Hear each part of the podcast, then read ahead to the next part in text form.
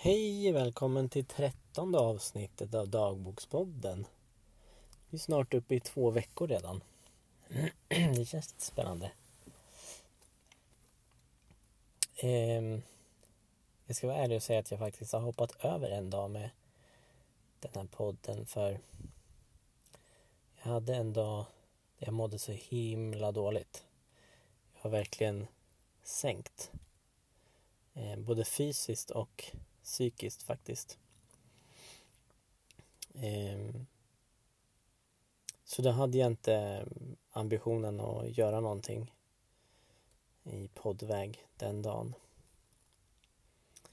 Ehm, jag vet inte riktigt vad det berodde på men förmodligen har jag någon form av utrensning i kroppen. Ehm, för jag är väldigt jag tycker det är roligt att experimentera med maten och vill gärna äta så optimalt som möjligt för att min kropp ska må så bra som möjligt. Och nu under januari så, jag vet inte om jag har nämnt det, men då är jag med i något som de kallar för World Carnivore Month. Så under hela januari så ska man äta eh, bara kött och andra animalier. Det är helt enkelt en uteslutningsdiet. Man utesluter liksom allting annat och bara äter kött och animalier. Eh, vilket ska hjälpa kroppen att detoxa, alltså att rensa ut gifter och så. Eh, så det är liksom som ett experiment jag gör nu under hela januari. Och jag hade några dagar förra veckan som var väldigt jobbiga.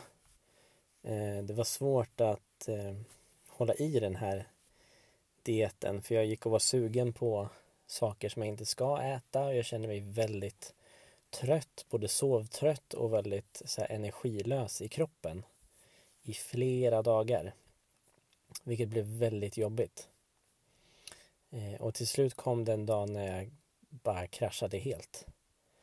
Eh, det började med att jag var och tränade på gymmet Eh, och jag kände nästan direkt att jag, min kropp svarar liksom inte på träningen. Jag har ingen, ingen kraft att lyfta sådär. Eh, och då blev jag sur. Alltså riktigt sur, nästan arg.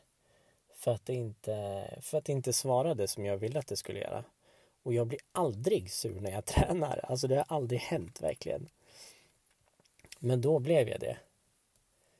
Eh, men jag tränade ändå ganska länge men sen så bara ruttnade jag och tänkte nej nu skiter jag i det här så åker jag hem. Eh, och sen på vägen hem så bara bryter jag ihop och storbölar hela vägen hem i princip. Jag var till och med tvungen att stanna vid vägen för att jag skulle kunna eh, för att jag inte kunde köra för att jag grät så mycket. Så jag var tvungen att stanna, gråta klart en skvätt och sen åka hem igen. Eh, och sen, eh, ja, jag kände mig verkligen ur fas hela den dagen helt enkelt.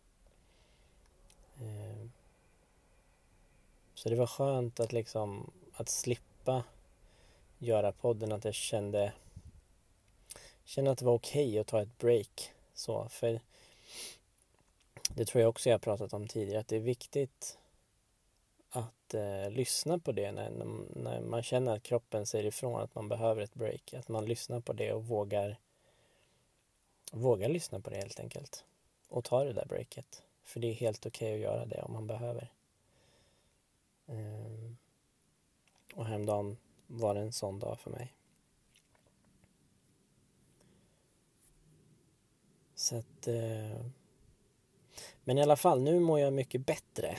Så att jag hoppas att eh, antingen att eh, utrensningen börjar bli klar, att det är därför jag mår bättre, eller att den här carnivore-dieten, att det var någon anpassningsfas som min kropp gick igenom bara.